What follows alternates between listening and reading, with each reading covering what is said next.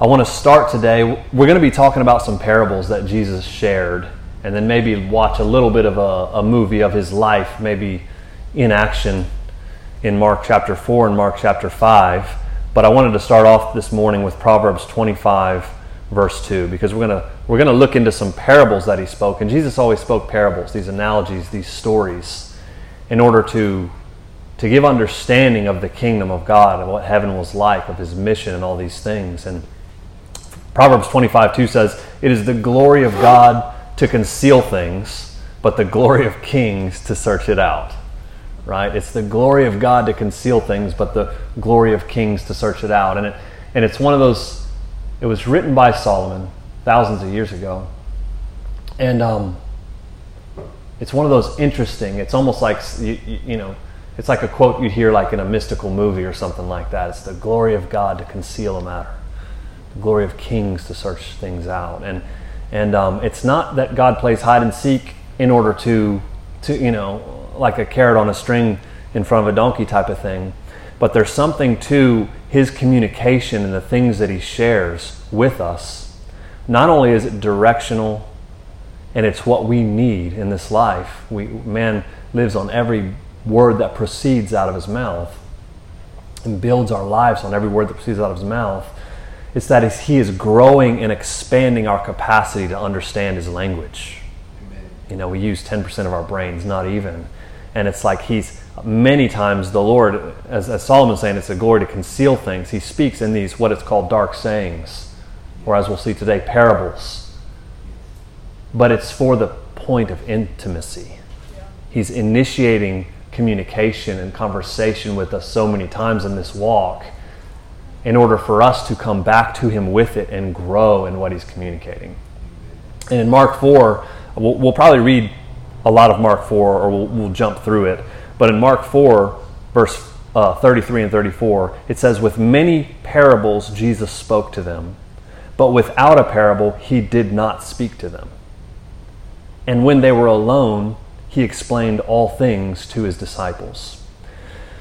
And so you hear this communication of God, the glory of God to conceal, the glory of kings to search it out.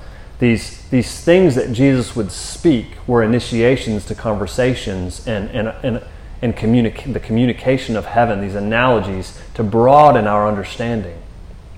And with many such parables he spoke to them, but without a parable he didn't speak to them. And when they were alone, he explained all things to his disciples.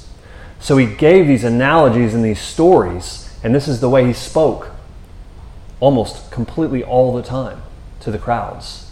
However, there's a differentiation to the people that he spoke to, and then the people who were committed followers of him. Those were the disciples. And it's like, so crowds of people would hear the things that he would say and not fully understand them because they were in parable form. But his disciples would actually get the understanding because, air quotes, when they were alone, he explained all things to his disciples. He initiated conversations. He spoke the realities of the kingdom of heaven in such a way that started the conversation with the disciples. And they would go back and connect with him in an intimate place. See, the voice and the words of God, sometimes they don't seem to make sense. But they start this connection and they grow this intimacy where we're connecting to him in such a way that not only we gain understanding of what he's speaking to us, but we grow in the intimacy of connection in that secret place and in that being alone. The disciples received so much more than the casual followers of the Lord. To the committed followers, the disciples, things were revealed to them, and they were able to perceive these things. But it's not like they were the elite and the other people weren't. They were disciples because they were wholehearted followers of who he was. So even if something that he said or communicated, and this is very much for us in this day and age, still, there's this mentality is like, hey, even if I don't understand what he just said, he just talked about some lamps, some oil and some lamps. I know he's not talking about lamps. Even if I don't understand, it doesn't make sense. It's coming from him so that I know that it's precious. Amen. And I know that it's valuable. And I know I have a value there that I'm going to seek out what he's communicating. Because he's not saying it to keep it hitting. He's saying it to actually initiate the conversation and the communication of what he's wanting to lead us into. But to those who were not committed followers, it was just this dude says weird things. Parables. And he talks weird, but let's just see if he does anything else. Let's see what else. It was more following to either be entertained or to have their needs met. And that is not a disciple. So many people in this day and age, man, they seek the Lord with an agenda, right? And it's not to seek first the kingdom agenda. It's an agenda of like, fix my bank account. You know what I mean? Make my dreams come true. Bring me a spouse. Hey, fix my spouse. That's my seeking of the Lord. Fix my relationship. Fix my kids, whatever it is. And so everything that the Lord is constantly speaking, because if you step into this Christian walk, you realize he talks a lot. The Bible comes alive to you and he speaks to you constantly. But it's like the Lord can be speaking constantly to somebody who actually just seeks him to get their needs met. And if it doesn't come down the conveyor belt of what they're actually wanting for themselves, they discard it as like, well, that was weird. It didn't make any sense. You know what I mean? Because it's not coming through the agenda of why they're actually pursuing him. And so the voice of God surrounds them just like it surrounds all of us, to be honest. But I don't hear God. It's like, yeah. The voice of God surrounds all of us. That's why all the world is dabbling and going into everything of pharmakeia, of drugs and mysticism, and everybody's mind is starting to pull into that thing so hard because there's a supernatural hunger of connection that they must have. Everyone's reaching for it. And sometimes the Christian people are the last ones because they're seeking God. Jesus used to tell them, like, you didn't seek me because of who I am. You spoke to me. You guys are following me around because of them bread loaves that I pulled out of nowhere. You know what I mean? He didn't say it like kind of like me, kind of redneckish like that, but he said something to those. He's like, you're seeking me because you ate of the loaves and were filled. There you go. There's King James for you. You're seeking me because you ate of the loaves and were filled. And it's just like, you guys you're seeking him. They're seeking him for signs or for needs to be met, but the words of life are there constantly. Amen. And to those who are wholeheartedly, they're seeking the kingdom. They're seeking to follow him, the disciples, even the parables, those things that were confusing, he would break those things down into their understanding. And they grew to a point where they didn't need him to break them down because they learned the language of heaven. And maybe we'll get to there in the book of Acts today. I'm not sure if we will. I don't think we will, but it's quite possible. But yeah, some people, everything they receive from him outside of what they want to hear about and what they're trying to, it's almost like they're not trying to be a follower of the Lord. They're trying for the Lord to follow them in what they want. Just speak into what I want and give me what I want. You know what I mean? So everything else is just like, well, that's irrelevant. Why are you talking about it? Like, that's not, they discard it as just like, well, that's just, I ate pizza last night too much. And maybe you did, but, there's something to being a wholehearted follower of the Lord, to seeking the kingdom first of all things instead of seeking our needs to be met, because when we seek him first, all things we need are actually added unto us. Amen. You know what I mean? So that stuff isn't priority. His voice and his word is priority. The disciples knew this. People would leave Jesus, and Jesus like, you guys going to leave too? And Peter's like, hey, you got the words of life. It's like, no, we're locked in now, man. We this is it. It's interesting. To the multitudes, many of the things he said were insignificant. They weren't worthy of their value. But to the disciples, the understanding of heaven was open to them. And they valued the seeds of the kingdom of heaven. See, this is the summer of faith. That's what we've titled it anyways, And the seeds of the kingdom of heaven are those things that they're so precious and so incredibly valuable. And it's the words of our Lord. It's the words of our shepherd that we receive, but also that we dish. The things we sow into other people. The parable I wanted to talk about today was Mark 4. It's a very simple one. It's about the parable of the sower. And so maybe you can read Mark 4 on your own, but I will quote Mark 4, verse 3 to maybe 8. And it's Jesus teaching them by many parables, saying, you know, the sower went out to sow, and when he sowed, some of the seed fell by the wayside. The birds of the air came and devoured it. Some of them fell on stony ground where there wasn't much earth. Immediately it sprang up because it had no depth. But when the sun came up, it was scorched. Some of the seed fell among thorns. The thorns grew up and choked it out, so it yielded no crop. But other seeds fell on good ground and yielded a crop that sprang up and produced some 30-fold, 60-fold, and 100-fold return. He who has ears to hear, let him hear. He who values the thing that I'm saying, let him understand that this isn't about an actual garden. The disciples, just like we read later on in Mark 4, they actually, it says, when he was alone, those around him with the 12 asked about the parable. So it wasn't just the 12. It was like people that that triggered something like, hey, I want to understand your communication. Right? They come to him and they start to ask him like, hey, what's the deal, man? The seed, this doesn't make sense. It's random, you know. I don't even have a garden, you know. But I value, it's precious, it's coming from your mouth. What's the deal? So he starts to speak to them. And he goes into verse 14, we'll say, the sower sows the word. These are the words of life that the sower, God, or even that we release in our life. The ones that are by the wayside are the ones, they hear it, but Satan comes and immediately snatches it away. No.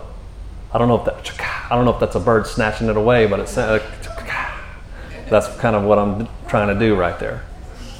Likewise, the ones that were sown on stony ground, they hear the word immediately, they get fired up about it. Oh my gosh, this is the real deal, but they don't have much soil, so they're fired up for a second. The hype train hits, but there's no real roots in it. So after the feelings go away, nothing happens. Yeah. They have no root in themselves. Afterward, when tribulation or persecution comes for the word's sake, situations of the world that contradict what God has said, they become offended, is what it says in verse 17. They stumble. Now, the ones that are sown among thorns, they're the ones who hear the word, but the thoughts and the cares of this world, the deceitfulness of riches, the agenda of the things of this earth, the desire for other things, entering in, choke the word as it grows, and it becomes unfruitful. Wow. Think of Jesus wrapping the crown of thorns around his head, you know. He literally paid for that verse. The thorns were the thoughts and the cares of this world, chasing money, chasing security, and the things which we see in this plastic matrix that we live in, you know what I mean? He paid for us not to have that around our minds, but to have his mind instead and see by the Spirit, value the things of heaven. So man, so far we're not looking that great. If I'm a farmer, it's like, hey, I want to make an investment. If you come into anybody working investing, you know, here in town, you know, it's like somebody comes and says, yeah, 75% of the stuff that I invest for you is probably not going to do anything for you. I'd be like, okay. I'm going to go next door and try the next guy. You know what I mean? It's like, that's 75% of the seeds. One seed does this, one seed does this, one seed does this. But then we get to this seed. These are the ones sown on the good ground. Those who hear the word accept it. They bear fruit, some 30-fold, some 60, and some 100. These are the seeds of the kingdom of heaven. This is somebody who has value. There's nothing hidden which will not be made known. He goes on in verse 24. Take heed what you hear. With the same measure that you use, it will be measured to you. And to you who hear, more will be given. That's interesting. It's like he's talking about measure, but he's talking about value. Take heed those who hear. Value the things that you hear. Because when there's value there, that's the heart of the good soil that causes the return. Those who seek first the kingdom, they seek the Lord in relationship. They grow in the maturity of this walk, and their life flourishes, and the seeds of the kingdom surround their household and grow and touch everybody they're around. He's talking about value. He goes on, the kingdom is as if a man should scatter seed on the ground, and it grows day and night, though he doesn't know about it. The earth yields its crops. First the blade, then the head, and after that the full grain of the head. When the grain ripens, immediately he puts in a sickle because the harvest has come. He's like, I've designed this world to bear fruit for you. Your job is to sow constantly. We can look at the things we're sowing in life, the 75 out of the 100 things, 75%, and feel disappointment and regret. And like, gosh, I wish they would get it, you know? Or we can have the mentality that Jesus has when we go to the investor and he says, yeah, well, 75% is all going to get choked out and died. You'd be like, what? I was like, but hold on, you didn't hear the next part. The 25% that you sow is guaranteed minimum 30%. Minimum 30%. Well, 30 times of what you sowed. Some 30, some 60, some will be even 100. Like within that 25%, it's going to, like, okay, that's an investment I'll put my money into. You know what I mean? It's a perspective thing in this stuff. Our job isn't to be the judge of the people and the things that we're sowing into in life. Our job is to receive the words of the Lord, live it, and continually give it everywhere we're at. Not get frustrated. I'm praying for Joe and he's just not getting it. I'm speaking life into him. I was like, yeah. I was like, but are you just planting your seeds in the Joey pot every day? You know what I mean? It's like the seeds of the kingdom, the sowers of the kingdom are us, and there's an unlimited supply, and we're called to walk with him, to grow in maturity of the things of the Lord's voice, that we're being fed of it, but we're actually dishing and releasing life every single place and everywhere that we go. Many times the seeds we've sown, even in the past of our lives, when we've chosen to follow the Lord, we feel like, well, that was a dead end. You know, that didn't happen. But that's a carnal way of looking at things, because Jesus does things completely different. The God of eternity has a completely different scope.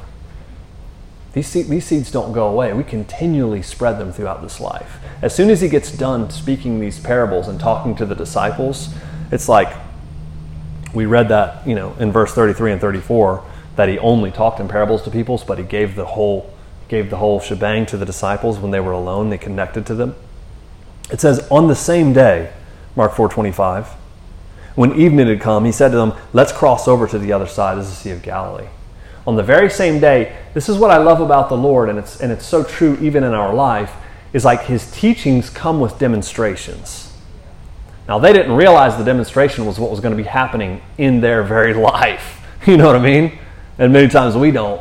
But like the things that he's giving us, the Good Shepherd is leading us into truth for a very specific reason, because he wants that truth to grow and to be a part of us everywhere we go. There's something of the scribes, you know, the head knowledge of the Bible and of Christianity that's so much different than somebody who lives it, walks it, and it becomes a part of them. Because Jesus, people hear Jesus talking about, man, he's not like a scribe. I felt that, man. I felt that. What he said, it had weight. Doesn't talk like the scribes. But that's all of us. That's real Christianity, those who are living by every word that proceeds out of his mouth. And we understand, hey, like, we continue to sow, even it looks like dry seasons or restful seasons. Hey, we're in the summertime, you know what I'm saying? We're continuing to put out all that is of the kingdom. Not with an agenda because I want this to break through so it can come back to me. No. It's not about us. It's about we continually releasing heaven everywhere we go. And the doors of opportunity and the connections and the life that it yields will follow it. Amen. It's guaranteed in this life. So they cross over to the other side of the road, of Galilee there. The bad part about this little trip, like many of these, is that a great windstorm arose and the waves started beating into the boat. It was filling up, but Jesus was completely and totally at rest. It says he was in the stern and he was sleeping on a pillow, which I think is so funny how like they describe that. I believe that was a seat cushion, but you know, it's just funny, like he was just knocked out. During a storm that these professional fishermen were so freaked out about because they thought they were about to die. And they came down to him in Mark 4:38 and said, probably one of the, I'm sure they're embarrassed that this is written, whoever said it, but you know, teacher, do you not even care that we're about to die? don't you care that we're perishing? Which is so funny. But I mean, I'm a guy, so maybe I think that way. Just like, yeah, look at you. Hey, you said it, not me. If I was one of them, whoever said that, it might have ended up being me, and I'm like, oh, I'm embarrassed about it. Whatever, anyway. It says, Jesus arose and rebuked the wind and the sea, and he told it to be still. Peace, be still. Can you imagine that? Jesus, sitting up with glassy eyes because somebody walked into his room yelling at him. Don't you even care? What? And then sitting up and then walking up to, and being like kind of like glassy-eyed, hair sticking up in one way. And he's like, hey! Rebuking it. Rebuking the wind and the sea. That's like a stern putting it in its place. Like your dog's acting up like, stop it! Hey! Get the shoe out of your mouth. You know what I mean? No?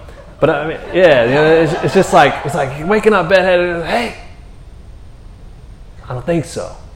Peace. Hey, be still. Stop stirring that thing up. Which that scared the disciples. He says, why are you guys so fearful, man? Do you have no faith? And it says, verse 41, and they feared exceedingly because they said, who can this be? Even the wind and the sea obey him. So they were already scared, but then they even got more scared of him. For a second, they're like, eeh. He just woke up, kind of just bulled up and just started talking trash to the invisible world, man. What's this guy's deal, man? I think it's great. So they come to the other side of the sea to the country of the Gadarenes. So man, talk about a rough night, and it was a kind of a long night because they came like that lake or body of water is like kind of shaped like an almond kind of. So they came straight down from the top down to the bottom of it the way it's shaped, like pretty close to that. And so it was kind of a long night to those guys. And if that wasn't bad enough, they come to the other side, and it says when he'd come out of the boat immediately. Talk about, man, that's a rough night. They're kind of creeped out by Jesus, but immediately. There met them out of the tombs a man with an unclean spirit. That's a nice way of putting it in Mark 5. Who had his dwelling among the tombs, and no one could bind him, not even with chains. He had often been bound with shackles and chains, and he'd pulled them apart. So you couldn't chain the guy up. He was so powerful, demonically, that he ripped shackles off. So now you're thankful for the scary guy you rode over with. Who's putting in place the wind and the storms, you know what I mean? Now you're like, oh, okay. Now you got a clash. He'd often been bound. It says, always night and day he was in the mountains and in the tombs crying out and cutting himself with stones. This is I've said this before, man. This would make a great movie, like if somebody did it right. That's a frightening individual. Didn't wear clothes most of the time as well, so it's graphic. But I mean, this guy was so possessed that he couldn't be put in their prison system because he would break out of it. He was gonzo, lived in the tombs, and they'd hear him howling at the moon like a wolf in the middle of the night. This is like, if there's one way you don't go, it's that way. And Jesus is like, speaking of seeds, let's go sail straight down to the land of the, you know what I mean? Let's sit to the Gadarenes or the Gerasenes, whichever one your Bible, whichever chapter you're in, but it's like, let's go down there real quick. Cutting to this 10-city region called the Decapolis. I love it. I think it's in Matthew 8 when they tell this story. They said he was so fierce that no one could travel that road. So there's something there. If you want to go to the Decapolis, you have to go the long way because this man who was possessed, known as Legion, as we come to know him, or the spirits that were, which is the Roman Legion, was a troop of thousands of people. So, potentially thousands of demonic beings that entered a person who would cut himself, make ritualistic demonic sacrifices. This witchcraft-covered, full, possessed, raging monster of a human. You know what I mean? Yeah, talk about watch it like a movie. This is a savage, and this is a frightening road, but he had cut off a very specific route. And so what we see here you know, into the Gentile region. But what you see here is, you know, if you know Deuteronomy 32 and what happened in Babel and the gods of the nation and all the regional gods outside of the God of Israel, you know what I'm saying, and over the Gentiles, and what Paul calls principalities and powers. What you see here is Jesus traveling into a region that he wants to impact. And a principality, something demonic, not just a random storm, swirling itself up in power, saying, this way is closed. Y'all can't come in here. Until sleepyhead Jesus wakes up kind of glassy-eyed and says, oh, really? To go where I want to go. Calm yourself down. Wow. They get on land. This demoniac, we'll call him Legion for the sake of the story. The troops of this demonic principality, thousands of demons inside of a person who's so powerful that no one can pass that way. That's Matthew 8:28. Has that route shut down for some strategic reason. Now he comes to put people in check. Only this time when he comes, he drops down face down in front of Jesus screaming, yielding to him. It says he worshipped him, which means he fell down and cried out with a loud voice, what do I have to do? Jesus, Son of the Most High God, I implore you, don't torment me. You know, he's not the tormentor. For he said to him, come out of the man, unclean spirit. What's your name? And he answered, my name is Legion, for we are many. He pronounces what's going on inside of this guy. Okay, so if I'm making this movie, that's one of those multiple voice, we are, you know, we're many, it's going to, you know what I mean, but that's just me. But that's what I believe is going on here. This is a frightening individual. And Jesus, face to the guy, doesn't bat an eye, dude. There's no fear in him. If I'm one of the disciples, I'm trying to look tough, but I'm probably like, oh my gosh, this is unnerving. You know. It says, he begged him earnestly that he wouldn't send him out of the country. They're regional. They're so territorial. Trust me this.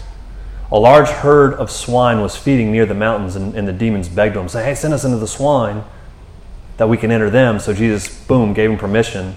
The unclean spirits went out and entered the swine, about 2,000 of them.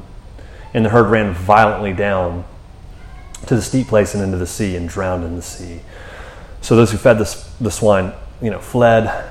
And there's so much symbolism because that was the unclean animal and unclean flesh. And, you know, there's so much there that we could do. But we're talking seeds of the kingdom here today. Those who fed the swine went and told their bosses, hey, sorry, you know, we lost all your money. They came to Jesus and saw the one who had been demon-possessed and who had the legion, sitting and clothed in his right mind, and they were afraid. Isn't that strange? When they saw him, it scared them that he had clothes on and he looked normal. Because there was some manifestation of power that displaced something else. They were already scared of the guy. That's the thing about religion, even in this day and age. People are so accustomed to powerlessness that when they see power manifested, it's like it freaks them out. Happened all the time to Jesus. They're like, he's casting out demons by Beelzebub. And it's like, what? What are you talking about? Like these signs he does, it's demonic, man. It's just because you're not used to seeing good things, don't demonize it. You know what I mean? So these guys got scared in some of the same way. So everyone's scared. The disciples are scared of the storm. Then they're scared of Jesus. Then everybody's probably scared of Legion except Jesus. Then these guys are scared of the artist formerly known as Legion, you know, whatever his name is. Let's call him Clarence. They're scared of Clarence because Clarence doesn't have the Legion anymore. So when they saw it, they told him how it happened. And they begin to plead with Jesus to depart from their region. Imagine that. It's like, you affected our money. You affected the system that we get our money from, man. Please get out of here. And it's like, whoa, okay. They began to plead to him, plus they were scared of him. And when he got into the boat, in other words, Jesus agreed to him, please get out of here. Because this is, man, I'm telling you, if I'm one of the disciples there, if I'm number 13, I'm like, they're like, please leave. Jesus is sitting there teaching parables and giving them stuff. Clarence is sitting there. Used to have legions, but Clarence is sitting there like, oh. They're like, the people from the region come like, hey, he's got a crowd. You guys got to leave. Please leave. Get out of here. I'm like, hey, no, we're not leaving, as a matter of fact. We got in a storm last night. You know what I mean? This demonic thing tried to block us there. But we're with him, and he says, no, we're coming, so we're coming. So then we just took this guy out like, hey, this is power. Like, we're not going anywhere, as a matter of fact. Right, Jesus? He says, no, Daniel, we're leaving. It's like, what? That's my commentary. But it's like, why? You're going to obey these guys? We came this long trip, man, and the first person that shows up, you get them. And now we're just going to leave. We're on the way to the Decapolis is right there, the 10-city region. We're here to do something. Talk about, would you feel like that ministry trip? You followed the Lord, the leading of the Lord, his voice. Stuff cracked off. It was a storm. He delivered it. He broke through. It's like, oh, now you really know it's the Lord. This is going to be awesome. Then Legion cracks off. Bang. Clarence is sitting there free. And you're like, oh, things are going to get good. It's like, hey, it's time to turn around and go back. Like, what do you mean turn around and go back, dude? Like, this has got to be the Lord. But people get into these situations where things don't play out the way they're thinking they're going to. The seeds of the kingdom that they've sown in life, they know they're obeying the Lord's voice. And then it feels like a rejection or a reversal of things. But that's not always the case, man. It's perspective. Our job is to sow the seeds and follow the Lord. You know? So Jesus, luckily I wasn't there to try to convince him to stay, not that it would have worked, says, okay, guys, we'll leave. And to me, it would seem so strange after all of that. When he got into the boat, the man who had been demon-possessed begged him that he might be with him. Let me come with you. So here's Clarence dressed, in his right mind, got a suitcase like, all right, where are we going next, Master? Where are we going? How many people did he come say, follow me, follow me, follow me? Foxes have holes and birds have nests, to the rich guy, like, son of man don't have no place to lay his head, you know what I mean? Sell your stuff and follow me. Like, oh, it's just tough. But sometimes following the Lord is just simply obeying the Lord. The Lord tells Clarence, he's like, I want you to go home. And it's like, what? Go home, Mark 5:19, to your friends and tell them what great things the Lord has done for you and how he has had compassion on you. And he departed and began to proclaim in Decapolis all that Jesus had done for him, and everybody marveled. See, that's beautiful to me right there. There's so many people,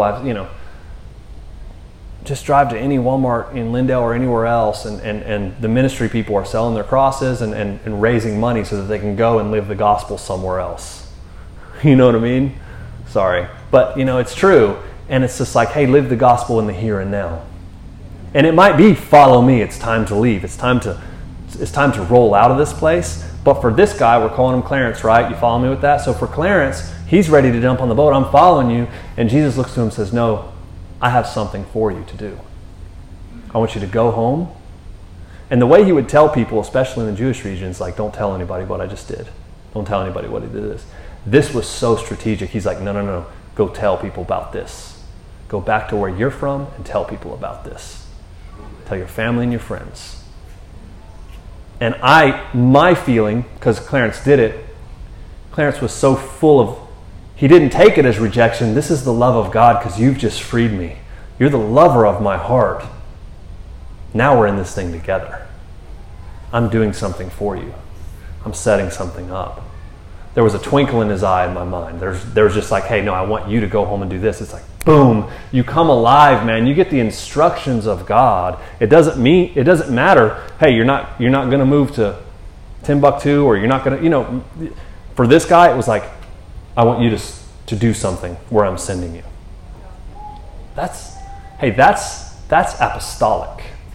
That's a catchphrase, but apostolic, it literally just means to be sent. This guy was sent specifically somewhere with a message, and somewhere with the message hadn't really reached to the 10-city region, to a larger area.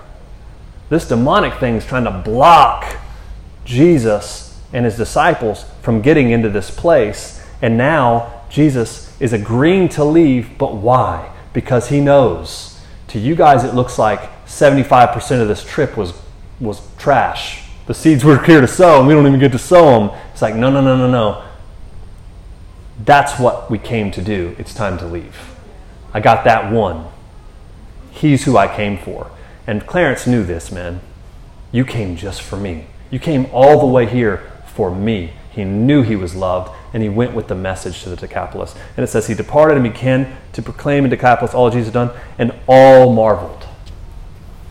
And Jesus went back to where he went back across. You know, we have this, you know, Mark 7. You come back into Mark 7, and you see Jesus in the Decapolis. So he agreed to leave for a moment, but he still went to where he was going to go. You have, you know, you can trace it, the travels of the Lord into Mark, like Matthew 15, and you see him actually show back up in that region, coming into Decapolis a back way, and then coming back through to the Sea of Galilee where he sailed off again. And so Jesus, like, comes in the right time and place, and when he comes that next time around, there he is releasing the kingdom of heaven. And guess what that soil's like from Clarence? AKA the artist formerly known as Legion. Poor guy. Everyone still calls him Legion to this day, but he has a real name. It's probably not Clarence, but you know, could be. You know, well, hey, you catch what's going on. Yeah, man. What looked like a complete and total failure and a waste of time, most likely to the disciples, was Jesus coming, pulling a brick out of the castle wall of that demonic stronghold that was erected to block what he wanted to do. And he didn't need to come Shundai Hyundai. He didn't need to come have a big knockdown drag out. He came and he impacted one person, and that seed, you talk about 30, 60, and 100 fold. That seed yielded reward, and millions and millions of people have read this story to this very day. That story's all around the world because one brick in the wall that he took out. He didn't call the catapult out. He didn't set it on fire. He took one brick out to knock the entire fortress down so that he could come and get into it. And so we imagine the disciples having this mentality of like, all that for nothing. And sometimes we can carry this mentality. We can carry regret, or like kind of look in the past and kind of have a mentality of disappointment. But when we understand the goodness of God, we understand like, hey, like I'm not going to let disappointment breed unbelief and doubt in my life. I'm going to continue to release the seeds of the kingdom of God. I'm not, well, I tried and I missed. I tried and it didn't work out. Well, I really stepped out in the Lord one time and I believed it was his voice. I'm sure it was, but it just crashed in front of my face. And it's just like, hey, man, the Lord told me this very specific phrase one time several years ago. He said, let it swing back around. It will swing back around. Yeah. God is the God of redemption. Things and seeds we've sown long ago in this Christian walk, in our faithfulness of walking by faith, summer of faith, have the ability to take root and flourish outside of the times and seasons and expectations that we place on them. Our job isn't to have the expectations. It is actually to sow the seeds of life and love, because we are so whole and full of what he has, and his voice and his word leads us. We can get so trapped into focusing on hearing the Lord through one thing that we're trying to get our needs met, or that we're seeking the kingdom first, but that's not seeking the kingdom. That's seeking God to come follow us. But there's something else to following him in all things, even when it makes no sense. But those disciples, things that were happening to them, they were gaining the understanding like, hey, if it's him, it's good and it works. It wasn't a storm. I knew we shouldn't have came here this weekend, you know? This is the worst time to sail. It's like, no, but if it's him, He's doing something and he's teaching you something in the storm. You know what I mean? Wow, that was a waste of the trip. Hey, if it's him, he's plucking a wall. He can use us to do things that we never thought possible. Some of the things we'll see in this life, and some of them we'll see in the age to come. The very simplicity of the seeds that we sowed. But it's always rooted in constantly walking and following his voice, constantly giving what we receive out into the world. And it unlocks things, you know. And they come back around. Disappointments, fear. Sometimes it's only a matter of the perspective of why things go the way they go and choosing to trust that God is good and he works all things for the good. And he comes back and he restores the relationships. He restores the ministry. He restores the function. He restores the finances. Whatever that, you know, whatever we put in, you know, he makes things right. 30, 60, and 100 fold. 30, 60, and 100 times. Ecclesiastes 11:4 says that he who watches the wind will not sow. There's so many. He who watches the wind, like with those seeds, is like so many times. We're like waiting for the perfect condition to release what the Lord gives us. You know. And it's like, hey, that poverty mentality of not releasing what, we're not talking about money. I mean, it can go there, but we're not talking about this. Definitely not solely. He who holds, and I'm going to wait to release what God's given me until the right perfect time. It's like he who watches the wind for the perfect situation will not sow. The sons and daughters of the kingdom don't have a poverty mentality like, but these are the only seeds I got. It's like, yeah, that's the thing. When you sow things, they are multiplied unto you. The rivers of living water flow through you. So the more you release them, the more the next part of the flow comes into your life. And growth and understanding happen. We don't hide our lamp under our chair. We don't sit on our seeds in our pocket. They're meant to be given. The words of life, the words of love. But no, I'm really praying for this breakthrough in this season. Like, hey, like maybe the breakthrough that you're looking for in the open door doesn't come by actually seeking the kingdom for the open door, but seeking the kingdom, which is the seeds that seem so small and insignificant. They're like a mustard seed. They're smaller than the rest. Another parable. But we release them everywhere we go, and they become massive to our animals and birds and stuff. Like they become something that affect a lot of the creation, a lot of people, you know. It's not about growing our ministry. It's not about growing our influence. It's like, it's about just releasing what we do have. And he who watches the wind won't sow. It's like, hey, it doesn't matter the scenario. It doesn't matter the person. Well, they're in total, it's like, it doesn't matter. Don't wait for the perfect thing. Just release what you have and then move on, because you're not sitting there waiting like, did you take it? Or did you get it yet? You know what I'm saying? It's just like, hey, man. I live my life following him. Amen. I think that'll be it for today. There's a lot there. The assignment for the week. Sow. Relentlessly sow the seeds of life every chance we get. Let it be in our mind to speak the encouragement of God and the seeds of life every time we can. Now the ushers are going to pass the offering plates.